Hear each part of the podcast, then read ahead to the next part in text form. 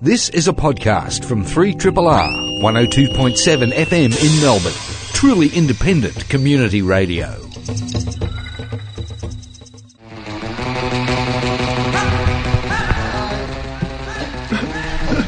Hello. Welcome to Radiotherapy. What happened to that little slider there? Now, recovering from the US election hasn't been easy. So today on the show, we'll be looking at medicine through the eyes of a US pollster.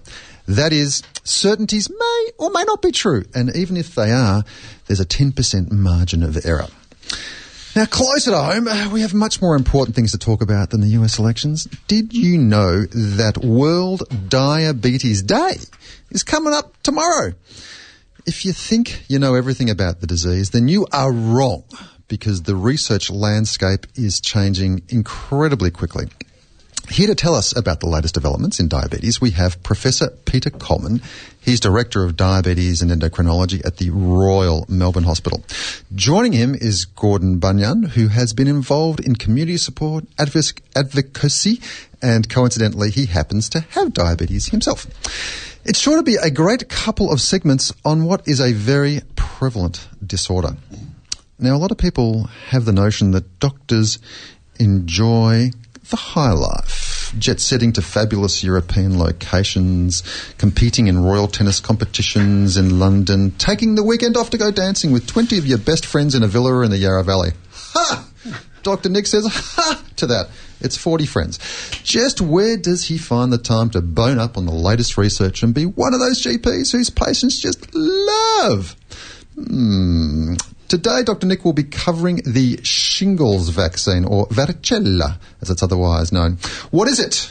Do I need it? How much will it cost? And the rest. Nick knows, and he'll be telling. And the person who puts 96.25% of the show together, EpiPen, will begin to tell us a little bit about antibiotic resistance. You think it doesn't affect you? Ha, you're wrong, because it does. And Epi will prove it. So kick back and relax for the next hour of non commercial medicine. You are with Melbourne's very own radiotherapy. Good morning, EpiPen. Good morning, Dr. Mal. Nice to have you in the studio. And sitting about two inches to your left is uh, Dr. Nick. A very excited Dr. Nick.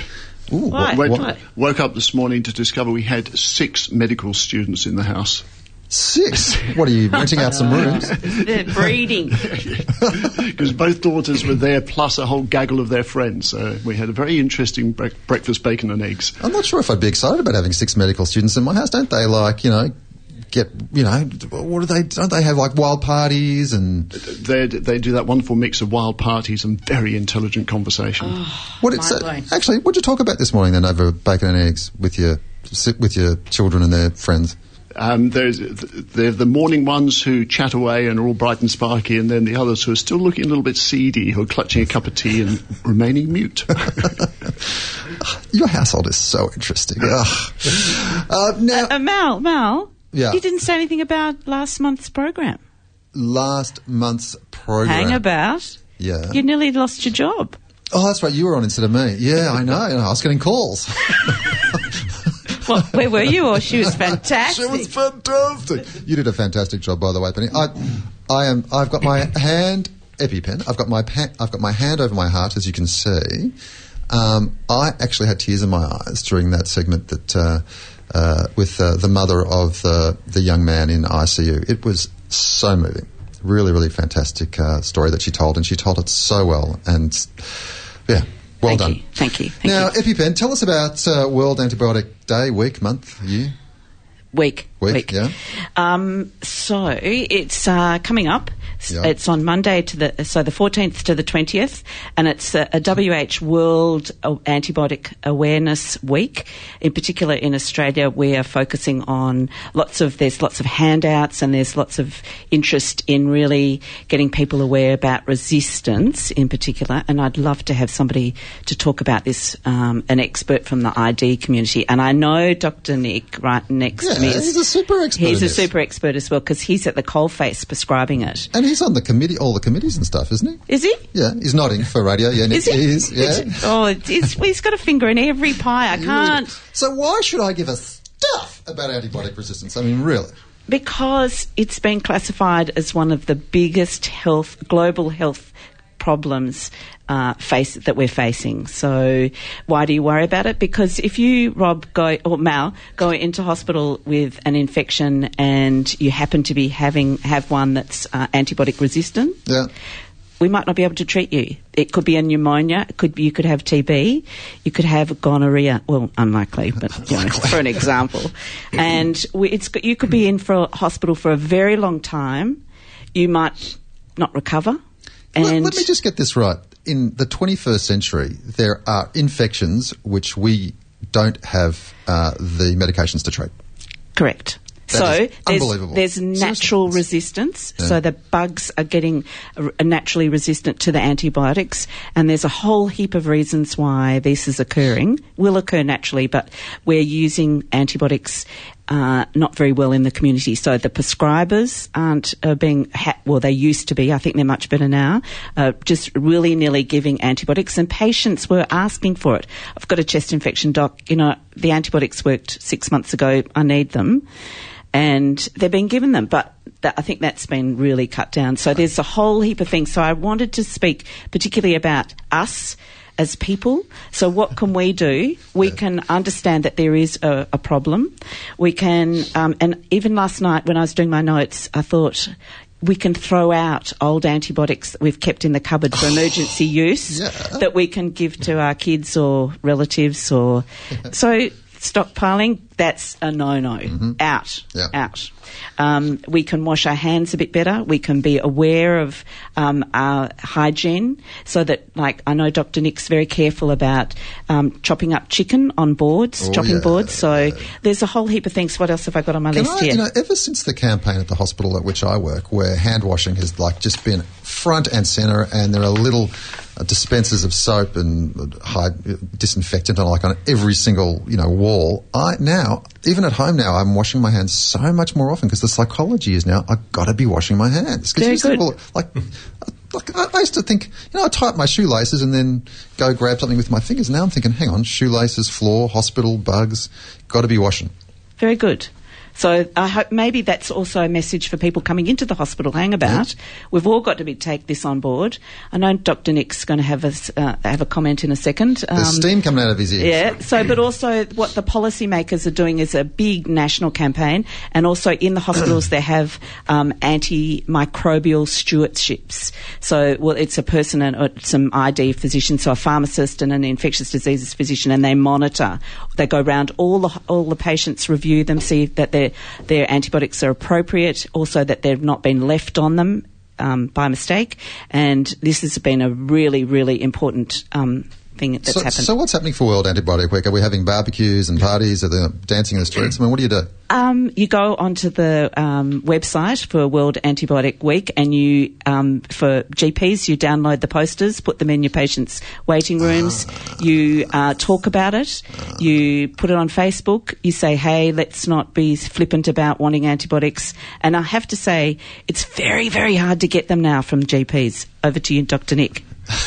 So one, one of the things about antibiotic resistance that was always difficult is that uh, saying to someone, "Oh, we should use fewer antibiotics because the whole world is becoming resistant," Yeah.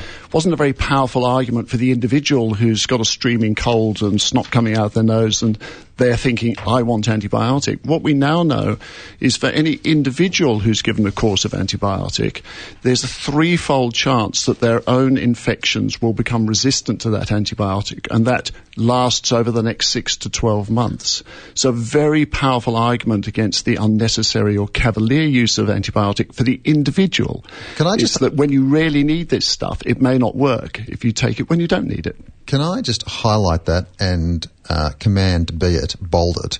You were saying that if you give me an antibiotic, there's a three. I've got a three times. Two to three times increased chance of your bugs becoming your own bugs becoming resistant to that antibiotic. So you develop meningitis six months later. We try and treat it with an ordinary penicillin. Doesn't work because we gave you that penicillin unnecessarily when you just had a cold. So this is a very potent argument for individuals to hang on to it. Don't use your antibiotics unless you really need it because it's about you personally. It's not just about the world. What are some of the other things we can do to lessen the chance of antibiotic resistance? Uh, throwing out old or expired antibiotics for sure. Taking your full course of antibiotics, I imagine, would be another thing. Well, it, just when you say throwing it out, let's just keep in mind don't chuck them down the toilet because that puts the antibiotic into the general supply. So when you want to when you want to get rid of old medications, take them to a pharmacy, take them to a doctor for proper disposal. Do not chuck them down the toilet. Excellent. Very very important. No, don't put them in the rubbish bin. Ah, no, because then again they just get out into the community. They need to be properly disposed of. A doctor or a pharmacist will be very happy to dispose of your old medications. Okay. So don't just chuck them away. Uh, one of the one of the things that always irritates me about us doctors is we we always blame it on the patients. We say it's these terrible patients. They demand antibiotics, and mm. it's not our fault. They're not happy if they don't get them. There's heaps of research to show that that is simply not true. Mm-hmm. Um, and if doctors simply provide a good explanation of why someone doesn't need an antibiotic, people are actually smart enough to say, well, if I don't need it, I don't want to take it. Uh, doctors, in my view, and there's research to back this up, are a bit lazy about this. It's just easier sometimes to write the script than to have the conversation. I'm going to get emails now. But all of the research, sending them to you. All of the research shows that a simple, brief conversation is effective, and patients are not silly. They don't want to take drugs they don't need. So the urge to the doctors is smarten up your act, think about it a bit more carefully, have the conversation with your patients about why they may or may not need antibiotics, and don't give them unnecessarily. Mm-hmm. We're also forgetting the vets. So animal treatments. So we need the vets to be on board with this too because they give their pet, um, pets antibiotics. Ah, dentists yep. as well, I imagine. Not so commonly, but uh, yeah. Um, Nick, um, I'm sure you'll have research to back this up. What pro- here you go? I'm going to ask you a, a uh, an untabled question. What proportion of patients complete a full course of antibiotics? I would have thought it wouldn't have been that high. Uh, the question about completion of courses of antibiotics is actually a little bit vexed.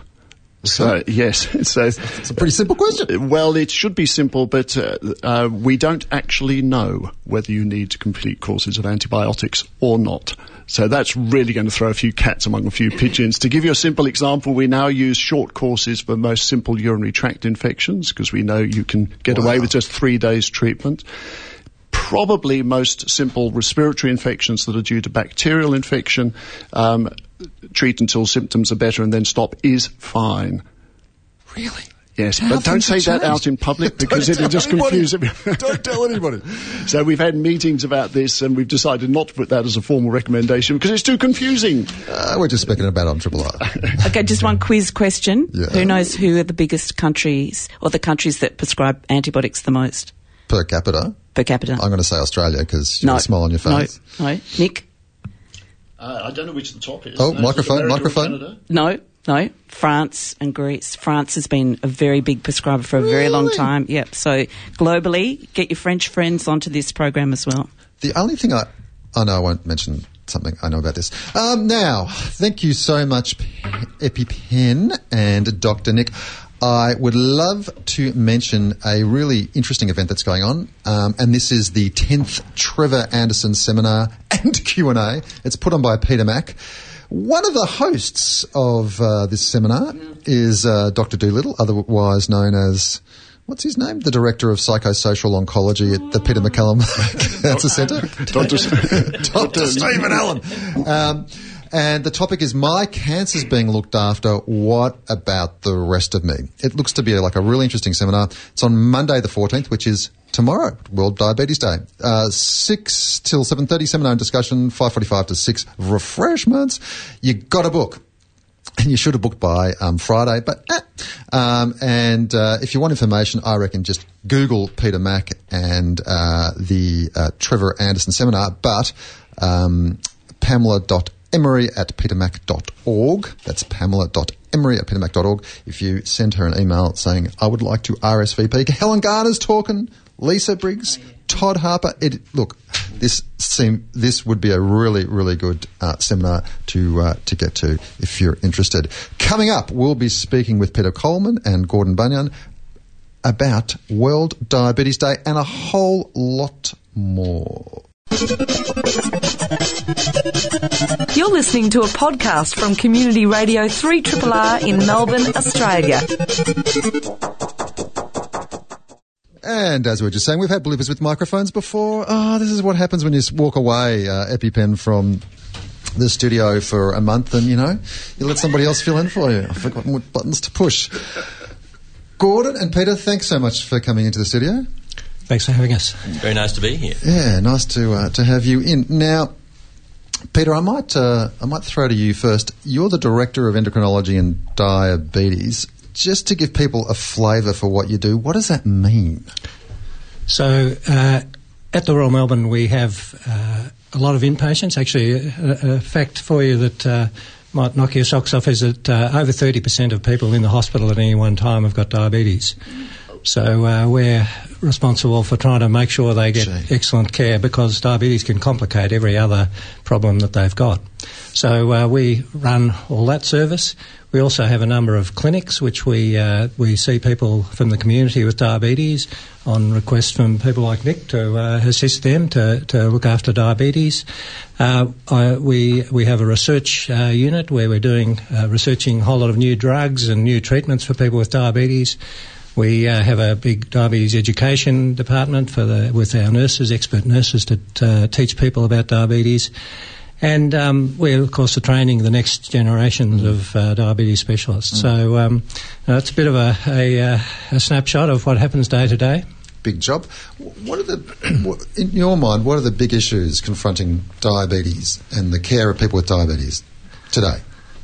Well, the biggest issue is that, that diabetes is, is totally overwhelming the health system, essentially, and, and you can't really, there's no argument against that. So some of the facts and figures um, that are coming out for World Diabetes Day are that one in 11 adults have diabetes.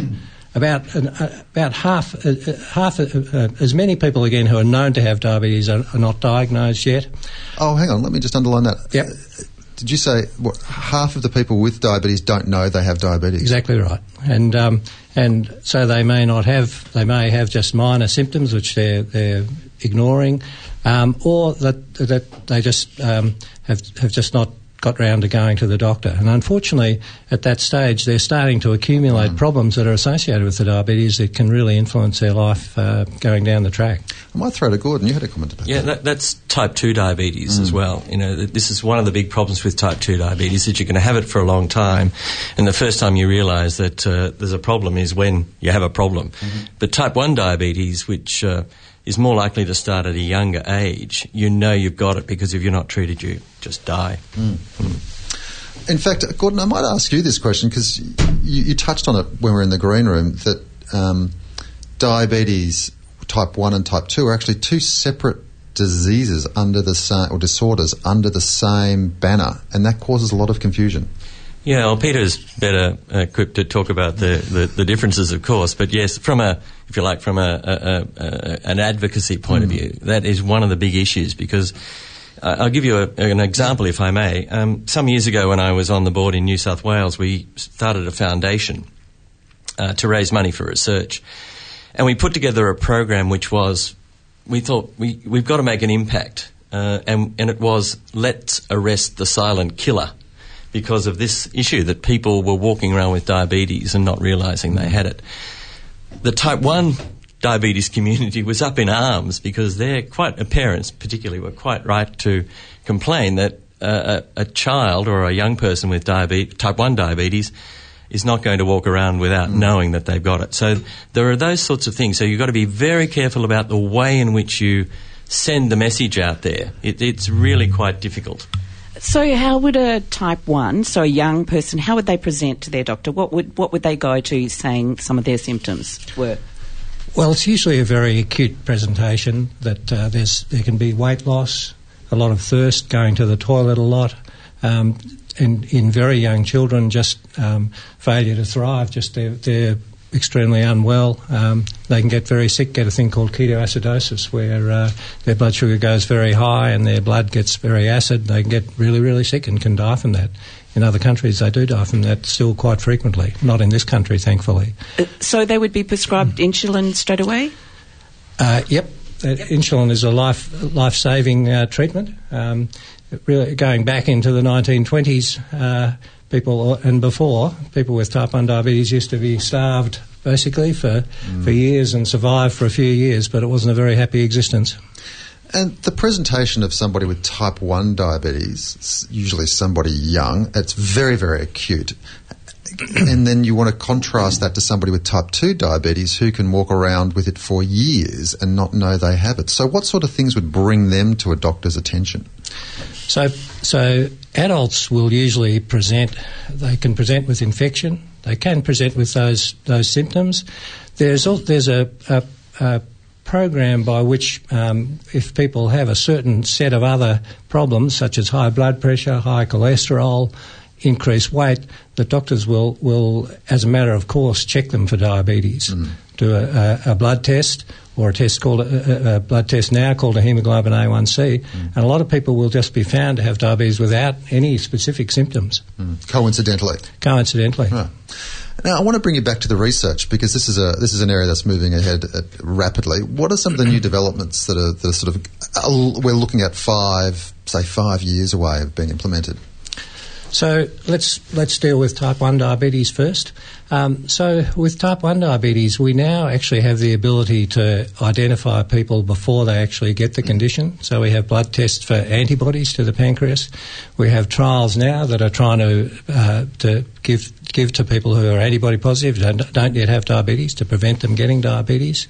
That's very exciting. Whoa, whoa, whoa, whoa hang on. So you, so you, you can predict if somebody's going to get type 1 diabetes? Yep, so we know what the, what the, so let's just backtrack a moment. Yeah. So type 1 diabetes is a, what we call an autoimmune disease. So there's a genetic predisposition and people who, who are, uh, in people who are going to get it, then something happens in the environment, something that we don't know a whole lot about, honestly, and then we can detect abnormalities in their blood. We can detect antibodies to parts of the, the cells that make insulin. So a simple blood test, we can detect antibodies. We know that person's then got a risk of developing diabetes within five years. So that's uh, really fascinating. So, what percentage or what fraction of people who have those antibodies actually go on to develop type 1 diabetes? So it's that's a very good question, and we, we uh, so at this stage the research suggests that virtually all of them will, but it takes some of them 20 years. So, right. but if you have a number of those different antibodies, it's at least 50% over five years. So it gives us a population where we can actually test interventions to see whether it makes a difference. And are any of those interventions looking promising? Uh, they're, they're, in clinical trials. There's been ones that, that, that look promising that that are having further questions asked about them. But ask me today, can we prevent type 1 diabetes? Unfortunately, I have to say no, but we're on the way. And who do you screen? I mean, you would, you're not screening every child for type 1 diabetes. We're not. But uh, so at the moment, what we do is we screen first degree relatives of people with type 1 diabetes because we already know that they've got a, about a 3% risk of getting it. If you're in the general population, you've got a 0.3%, so it's 10, it's, it's a whole lot less. So we can screen. So if I test 100 uh, first degree relatives of Gordon, say, I'll probably find two or three of those who've got levels of antibodies who are at an increased risk of diabetes. Right. You know what? What? What is coming back to my mind is I remember in medical school, which is a long time ago. uh, you know, and I, I remember asking the question: Is there a genetic risk of of uh, type one? People said, "No, don't be silly. There's no genetic risk." And clearly, yeah. that professor was wrong. Well, there's a genet- genetic risk of both types of diabetes, as it turns out. Oh, really? Probably stronger in type 2, except that we don't know all the genes. In type 1 diabetes, we probably do know most of the genes now. So in, ty- in type 1 diabetes, you've got antibodies against the pancreas, and so the pancreas produces insulin. and If the pancreas gets inflamed or doesn't work, no insulin, diabetes. What happens in type 2? Because it's not as simple as that. No, it's a very different story in type 2, and that's why Gordon's quite right. They, they just happen to be called the same name because they both have elevated blood sugar, but um, it turns out that the causation is totally different. In type 2 diabetes, it's more the case of the, the body continues to make insulin, actually will make more insulin sometimes than, than people without, Right. but there is resistance to the action of that insulin. So uh, people need, uh, they, they, their bodies make more and more insulin, and ultimately they can't make enough, and that's when they get diabetes. Why do their bodies become resistant to the insulin?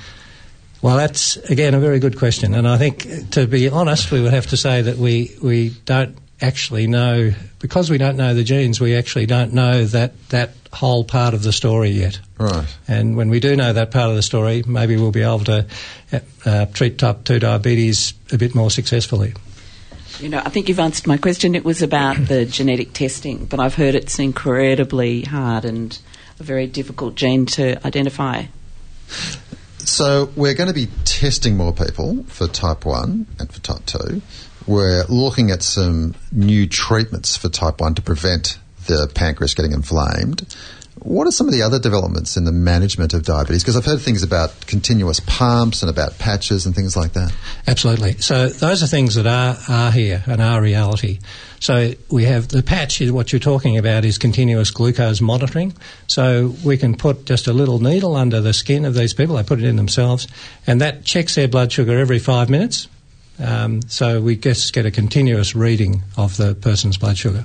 It's very radical um, information actually, because previously people prick their finger, and, and which hurts a lot, squeeze the blood out, put it in a machine, and and that gives them the result. They might do that four times a day. They might do that six times a day. They might do it eight times a day. But there's a lot of space in between when you've got no idea what's going on.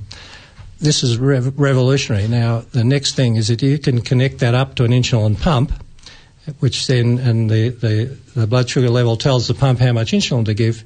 You've got the start of a, of a artificial pancreas. And we have that. We have a thing called a hybrid closed loop, which um, is going into trials. It's just been approved by the FDA, one of the the, uh, the models, and it's going into trial in Australia. We're hoping to start in February. I'm, I'm absolutely blown away by that. Does it involve an app? There's, there's lots of apps.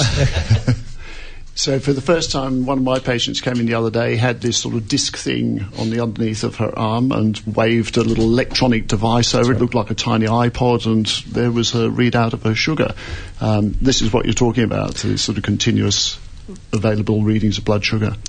That's the latest. That, that's the latest one called the flash meter. There've been a few other devices that have been around now for a few years.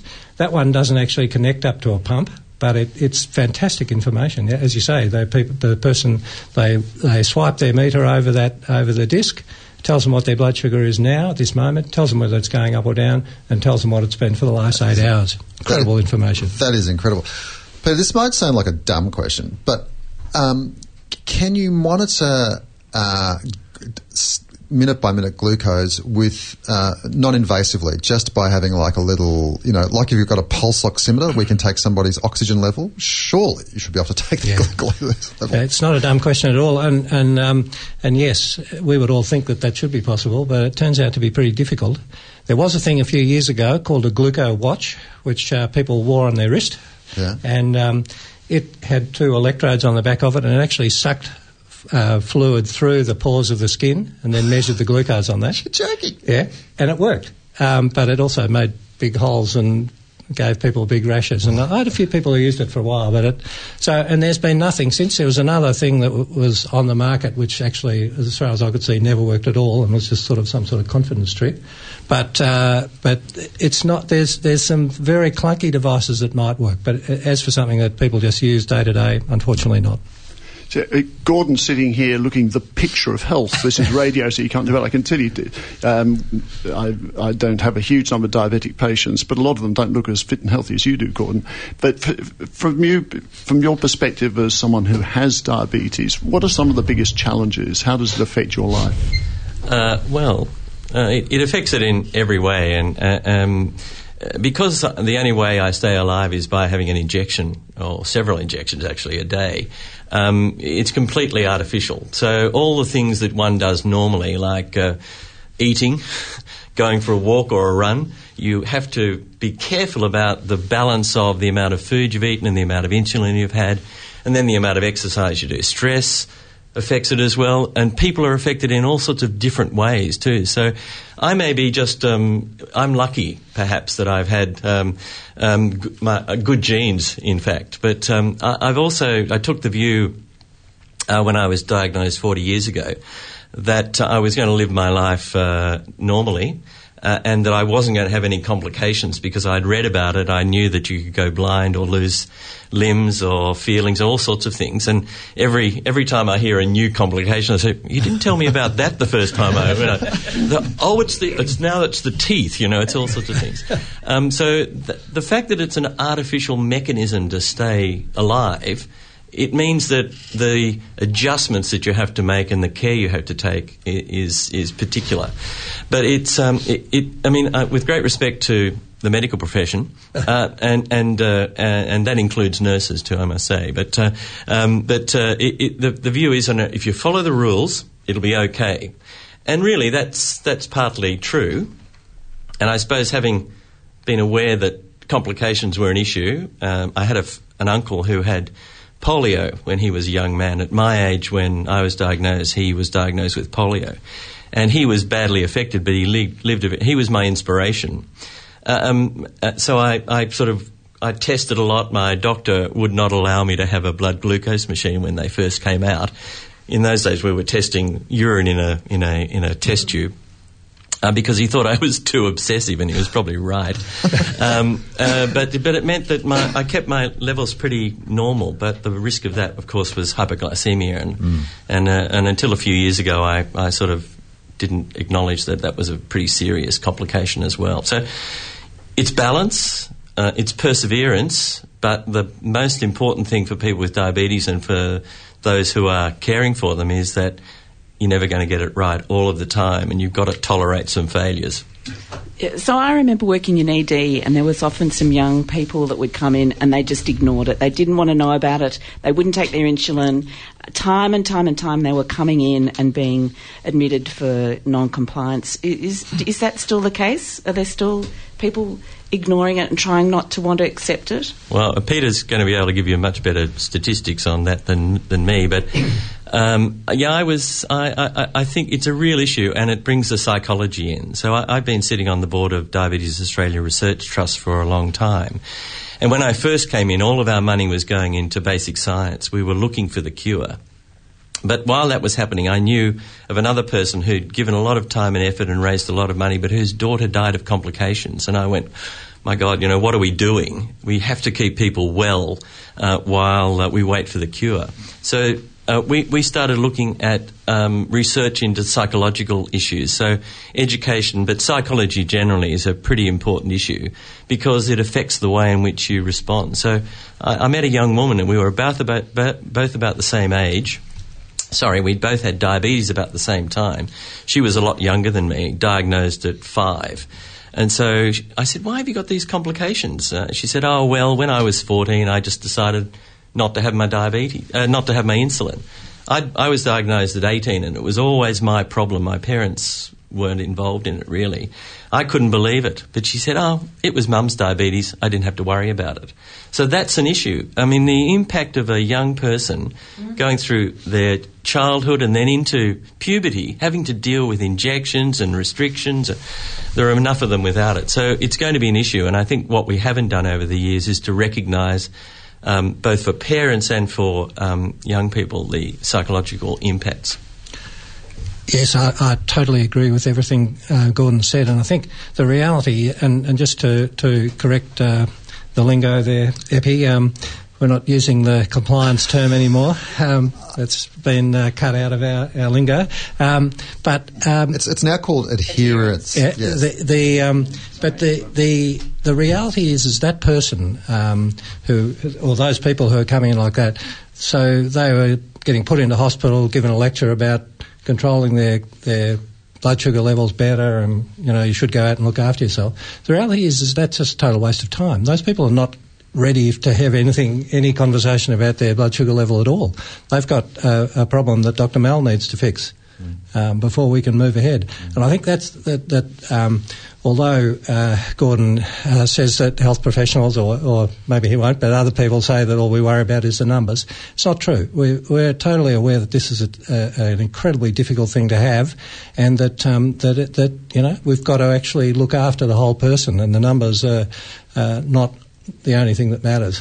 Well, I guess one of the things about diabetes too is it is it's a multi-system disorder. It doesn't just affect one part of a person's body, say like a, a like a dermatological complaint or a gastroenterological complaint. Yeah. It, it, every single organ is potentially affected, and I guess that must, I would think, in your mind, um, Peter, make you think more systemically about the person, not just about the disorder, which is always the danger. You know, when you're looking at numbers and printouts of you know results, you you, you often try and chase that, try and get that number lower or that number higher. But in front of you is a person who's got a life and you know wanting to do stuff, and maybe they are at that age when they're you know wanting to rebel against stuff, and they haven't quite sorted Yeah. out where they want to be in the world. Yeah. Now, Nick, just to come to you, you said it's not adherence. That's interesting. Why isn't it adherence? Uh, th- so this is a, a terminology question, and compliance is an awful word that we used to use, where patients complied with the orders of the doctor.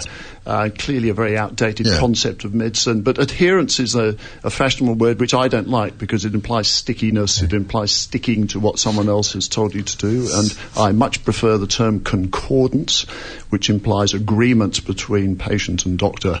A concord. So concordance is the term which the the really uh, linguistically challenged prefer. for, Now, for I can, I can one up you. Now, so I know this is a diabetes section, but I can one up you on this because there's a famous paper by myself and Steve, which no one's read. Yes, I don't know that one. We, we, I don't think anybody else does. We actually called the idea of a patient and a doctor coming to an agreement alignment. That you align with a certain way of doing stuff mm-hmm. because it's not just about say say you're my patient Nick and I say Nick you know what do you reckon about taking this tablet it's not just about you agreeing it's about you know you having the financial resources to do stuff, you having the psychological capacity, um, you know, the opportunity within your family to do that as well. So I think that's a lovely word, and it also allows the opposite when it doesn't work of malignment. another paper. I've got another paper. but, it, but an important point with uh, with uh, diabetics who are non-adherent, non-concordant, we know that there is no 100% concordance with any medication in any system in medicine, and so with antipsychotics for people with schizophrenia, the non-concordance rate is up to 70% at 12 months. Whether it's with statins or any other treatment, I had a patient on anti-rejection drugs for a major um, hematological malignancy who just decided to stop them because he was sick of taking them and ended up with overwhelming infection, and nearly died. But because people do this, it's not because people are stupid, it's not because diabetics are somehow more rebellious than others, it's because people are human beings and they hate being medicalised and at some point they get sick of it. Yeah. Um, you know, one of the things that uh, we were that I'm interested in is the meaning of an illness, and you know, just taking a tablet every day or having an injection every day. It, sure, there are side effects, and it's a hassle, and there are logistic issues, but it's also the meaning as well. Of you know, taking this tablet means I have something, and what do I think of that? So there's a whole psychology behind it, as Gordon was saying.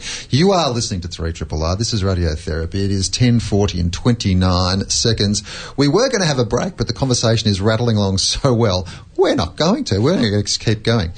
Gordon, what do you reckon are the, the major issues facing people with diabetes in Australia today?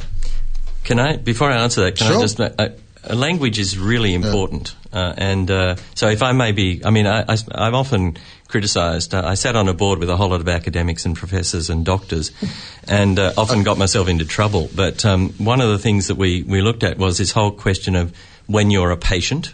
So peop doctors particularly and medical professionals talk about patients all the time. But people with diabetes say, actually, I'm only a patient when I sit either in front of you in your surgery or when I'm in hospital. But if you t- call me a patient afterwards, well, patients are reliant on somebody else to help them. They need help. And I think it doesn't only affect the person with diabetes, it affects the, per- the person in the team.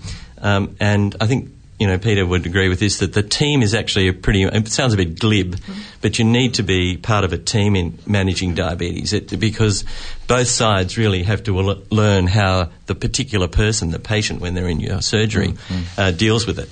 And uh, Gordon, are you a person with diabetes or are you a diabetic? Well, that was my next point. Um, and uh, and I, a, so, so Diabetes Australia and the International Diabetes Federation has a policy that you don't use diabetic as a noun. So I was about to pick you up on describing people as being as being a diabetic. Yeah, yeah. So that's a, that's an issue. So what are the main things? Uh, I think. Um, well, um, well, let me just say that with all of the I mean, the size of the, the diabetes population, it's now at 300 and something million in the world.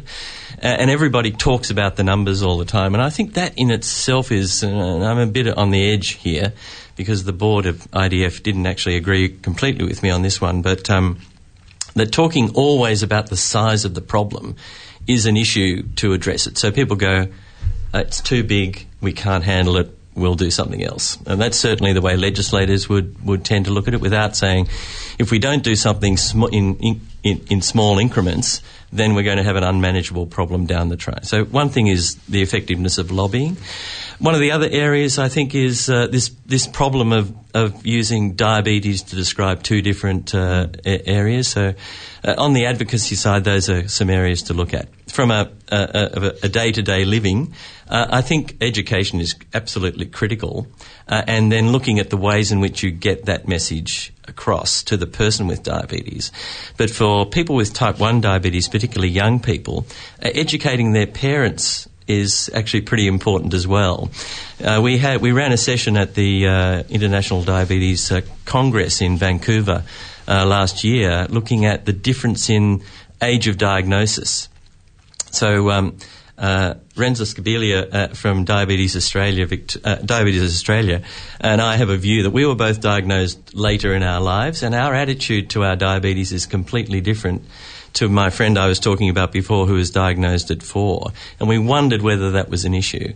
Uh, and we, we, we wouldn't want to be critical of parents, but at all, because it's a shocking thing to have to manage. But how do you help parents deal with that sort of thing? Because getting that the right messages through to them, because they're the they're the he- they're the main health team for, mm. for a young person with diabetes. So those education issues are critical.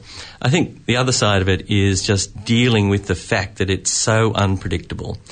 Um, you, you, know, even with uh, these lovely new test uh, units and pumps, which you can bolus and do all sorts of lovely things with people still run into problems because of, of um, uh, the unpredictable nature of it. And it's that unpredictability that is probably the most significant problem. I'm not sure, Peter, whether in your experience that that would be uh, your your feeling as well. I know my, my partner Jerry's in, in the in the green room, and she would probably say similar things because of the difficulty. There's a real impact on families as well, and all of those things need to be considered apart from the patient, and that's where diabetes organisations come into into play. Well, you know, with education, I, I was just telling um, the team outside in the green room uh, that uh, one of the kids at um, my daughter's school was doing a uh, presentation on diabetes and the effect it had, and the presentation was. I mean, I learned a lot from the presentation. It's quite interesting. You know, as a as a doctor, as a parent, you know, I you know I thought I knew it all, and yet you know just just simple little things this, this kid was talking about were quite powerful, and you know, and this is me as you know, as a as an elderly doctor, and yet he was telling this whole class about the things I can't do and the things I can do, and you know, don't think that I can't do this. Just uh, understand that I might need to do X, Y, and Z first.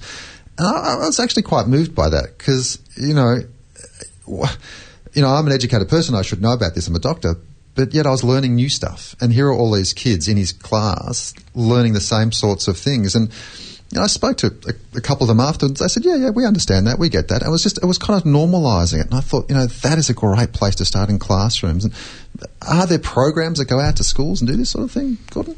Uh, I'm, I actually, I'm not, I'm not I haven't been involved in the domestic diabetes organisations mm. for a long time, so I couldn't answer that particularly. But I think Diabetes Victoria, for example, yeah. does have that sort of uh, education uh, that's ongoing. I yeah. think that they're doing all sorts of things, and Peter's on the board, so he, he can answer that better than I. they do. The, the main focus is actually helping teachers to Yeah. in, in dealing with, with students who have diabetes. Um, but um, just like to pick up on your the comment about um, you know people with diabetes can do anything, and um, I, I recently had the opportunity to uh, to go to the Institute of Sport with about 50 young people with type 1 diabetes, and because they were interested in um, running marathons and doing triathlons and stuff, and you can work it all out, you can plan it all. But the thing I want to tell you is there was a guy there called Sebastian Sasseville, who's a Canadian with type 1 diabetes, got about the same age as Gordon, who uh, has climbed Mount Everest since he had diabetes, has uh, run across the Sahara Desert. I mean, he's crazy, this guy. Uh, and um, and what's the other thing he did? He uh, oh, he ran across Canada too. That's just you know not far, just and uh, all this uh, with cold. type one diabetes. So. Um, you know, and I have people who, who fly aeroplanes, and there are there are league footballers. There are, you know, there, uh, there's a guy uh, who won all the gold medals in Sydney. Um, whose name I've forgotten, the American guy. That- so there, you know, type one diabetes um, is, you know, you can literally do anything. Can't actually fly a jumbo jet at the moment, but um, there's not too many other things. Were you saying something about scuba diving outside? Yeah, that's well. So um, there's been traditionally a, um, a, a, a, a really a ban on people with type one diabetes scuba diving because of the risk of having hypoglycemia Sure. while underwater. The risk that that might be for them and for their buddy, basically. Yep. But uh, a number of, of international groups have looked at that and defined sort of rules that can actually make it safer. And we're just reviewing the Australian Diabetes Society um, position on that at the moment. How things have changed since I was a medical student. I mean, it was a long time ago, but wow. So flying, potentially scuba diving, running across Canada. Yeah. What the physiology of that, of trying to figure out how, I mean, uh, that really, I mean, he, he would have to sit down beforehand and map out every meal and pretty much every injection, no? Yep. Oh, yes, of course. And and um, and and uh, this is where continuous glucose monitoring Right. obviously makes has a huge impact because essentially you can work out what happens day to day and what happens in times of stress and that sort of thing and, and get it right. But there's still a degree of, of um, unpredictability. Gordon's quite right about that. But uh, yeah. Fascinating. Peter, Gordon, thank you so much for coming in. We could obviously speak for hours about this, and we almost have. But we've got to leave a bit of time for uh, Dr. Nick to tell us about the shingles vaccine. He'll be coming up after this. Just listen to this.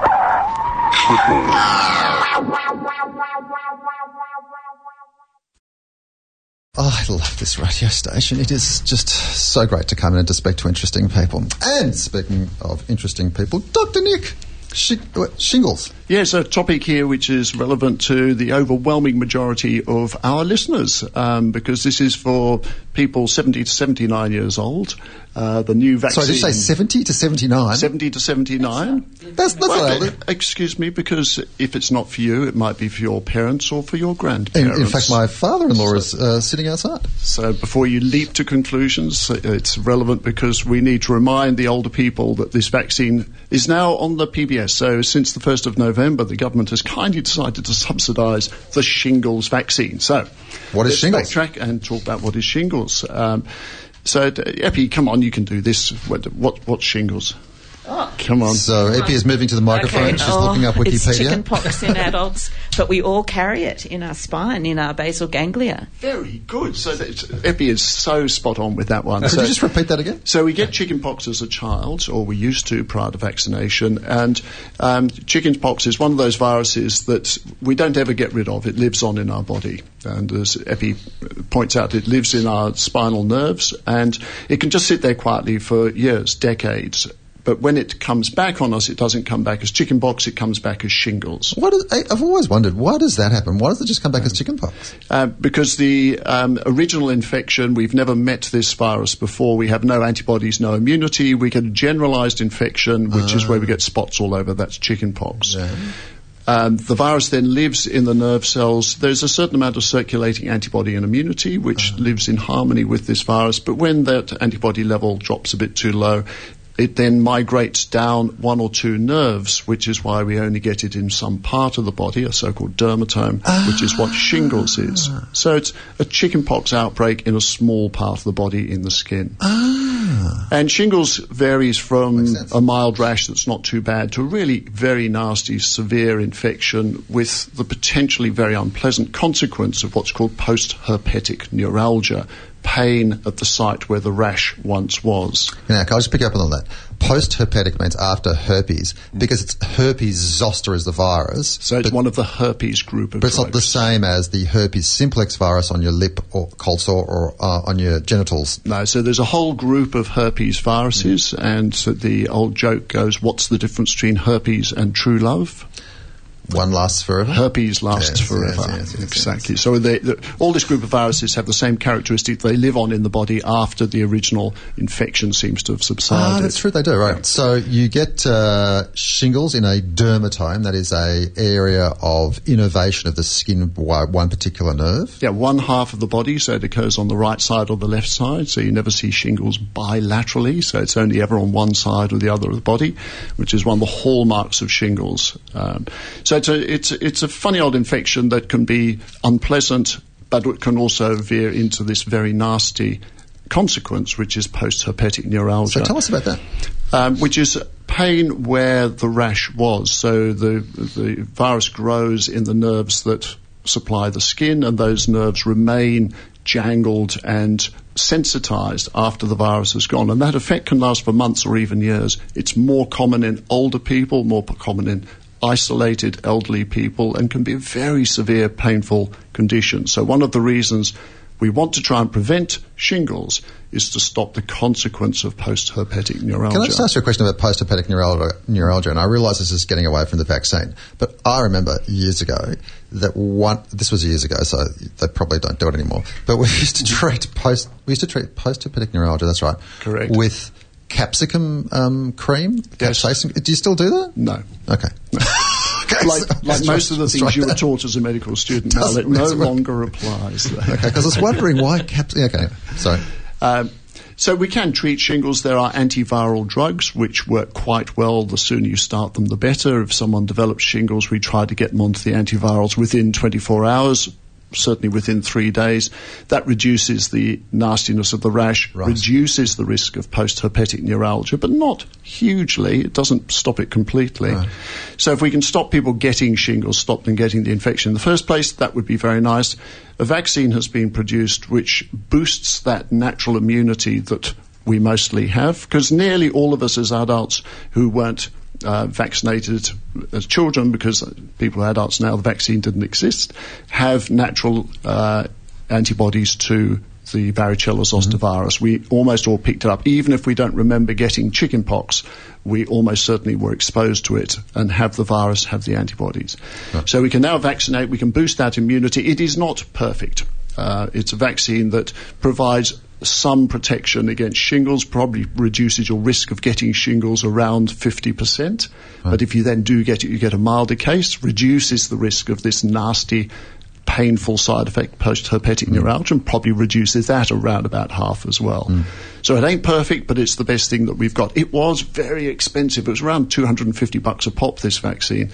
Um, and people can still choose to buy it if they want to between the ages of 60 and 70. But as of 1st of November, for the 70 to 79 year olds, the vaccine is now free at your general practitioner.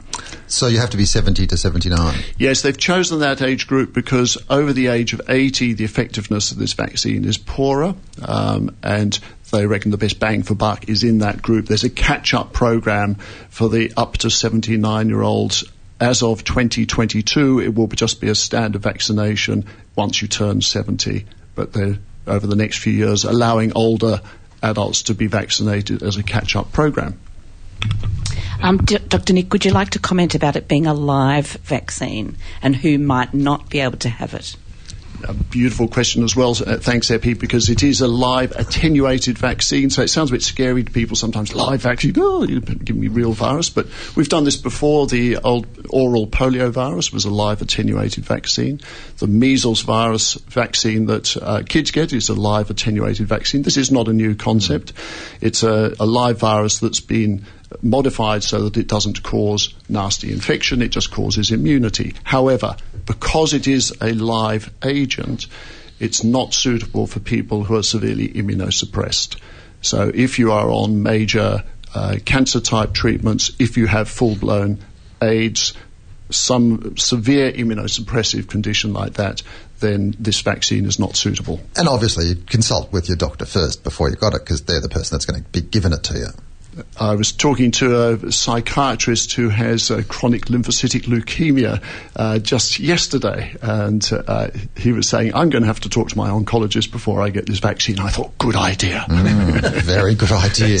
now, just tell us, Nick, how does, I mean, I'm fascinated by the health economics of this. How does the government just all of a sudden go, ping, let's give, you know, uh, shingles vaccine to the 70 to 79 year olds? I mean, because where does that have, come from? Because they have boffins. They have people with abacuses who do calculations, and they say treating this illness um, costs X. Vaccinating will cost 70% of X. We, let's vaccinate. But sure, there must be some lobby group that, that comes up and says, or is, it, or is it all due to sage research? Uh, sage and research in the same sentence. Hmm. Um, I, am not involved in the. That's not a committee I have anything to do with, so I can't comment on the process. But we know governments aren't keen on spending money unless someone can convince them that it's worth doing. Um, it makes sense to me that any financial modelling of this would say that preventing shingles is going to be cost effective compared to treating both shingles and its consequences. Mm. Um, I did see some graphs where the age distribution of people getting shingles is, is, a spike between the ages of 60 and 80, so that is possibly why they've factored it in. And that post hepatic neuralgia is horrible. It's really horrible. We, we who our, our pain physician who's been on here, she turned 60 and she had her vaccine that minute that she on her birthday. It was Midnight. her birthday present to herself. so, and the other thing I learnt was that the minute you get the shingles infection is that's when the, the nerve damage is being done. Right. That not at the end of it or during it, but the minute you get it. You know, I, every time I come on this show, I just learn something. I, mean, I learn heaps. It's just a, it's a fantastic education for me. This should be continuing professional development points for me. I'm lobbying the, the, the College of Psychiatrists to let me claim this hour on a Sunday morning. Thank you so much to all our guests. Thank you, Gordon. Thank you, Peter. EpiPen. Brilliant. Thank you for putting my show together. Dr. Nick, always wonderful having you uh, back on the show. You have been listening to Radiotherapy. Over in the studio to my left are the scientists from Einstein A Go. Um, you know, they're wearing their lab coats. They've got the scalpel in the pocket, pencil protector. um, they're going to bring you, are going to be bringing you an hour of Einstein A Go Go. Fantastic show. Love it. We will be catching up with you next Sunday morning at 10 o'clock. And we will see you then. Hi, this is uh, Triple R's own Adam Elliot. I'm responsible for Harvie Krumpet, and uh, God bless you all. This has been a podcast from 3RRR 102.7 FM in Melbourne. Truly independent community radio. Want to hear more? Check out our website at rrr.org.au.